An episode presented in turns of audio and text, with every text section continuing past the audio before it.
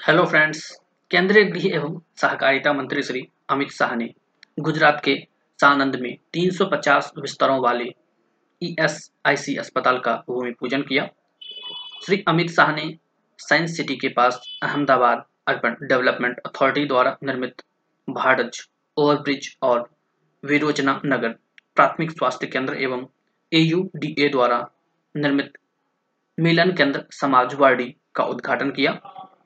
श्री शाह ने पौराणिक मंदिर, मेलडी माता जी के दर्शन व पूजन भी किया। श्री अमित शाह ने देशवासियों को प्रधानमंत्री बनने के बाद नरेंद्र मोदी जी ने ईएसआईसी स्कीम को और उपयोगी बनाकर इसे आगे बढ़ाने का काम किया है। नरेंद्र मोदी जी ने स्वास्थ्य इंफ्रास्ट्रक्चर के प्रति एक होलिस्टिक अप्रोच को अपनाया है। जिसके तीन हिस्से हैं।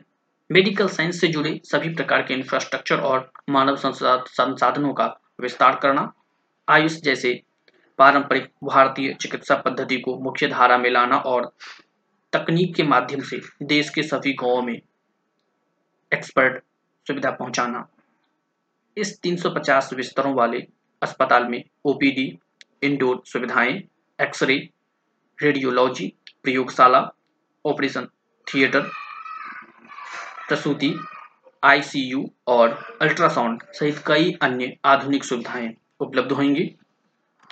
शुरुआत में साढ़े नौ एकड़ में बनने वाले 350 बिस्तर वाले इस अस्पताल को बनाने में 500 करोड़ रुपए की लागत आएगी। श्रम मंत्रालय ने दूरदर्शिता के साथ इस प्रकार की व्यवस्था की है कि ज़रूरत पड़ने पर इसे तुरंत 350 से 500 बिस्तर वाला अस्पताल बनाया जा सकेगा। इस अस्पताल से सानंद और आसपास के क्षेत्रों में, क्षेत्रों के लगभग 12 लाख श्रमिकों और उनके परिवार के सदस्यों के साथ ही इस इलाके के सभी ग्रामीण, ग्रामीणों को लाभ होगा। 2013 से 14 में देश के सिर्फ़ 300 देश में सिर्फ़ तीन सौ सतासी मेडिकल कॉलेज थे। प्रधानमंत्री श्री नरेंद्र मोदी जी ने इन्हें बढ़ाकर 2021 से 22 में इनकी संख्या पाँच करने का काम किया।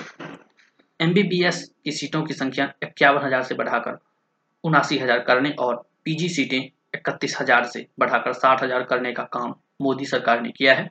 मोदी सरकार ने साठ करोड़ लोगों को आयुष्मान भारत योजना का कार्ड देकर पाँच लाख रुपये तक की स्वास्थ्य सुविधाएँ मुफ़्त देने का काम किया है। गुजरात सरकार ने भी माता मृत्यु दर शिशु मृत्यु दर और संस्थागत डिलीवरी जैसे कठिन मानकों में बहुत अच्छे तरीके से सुधार किया है।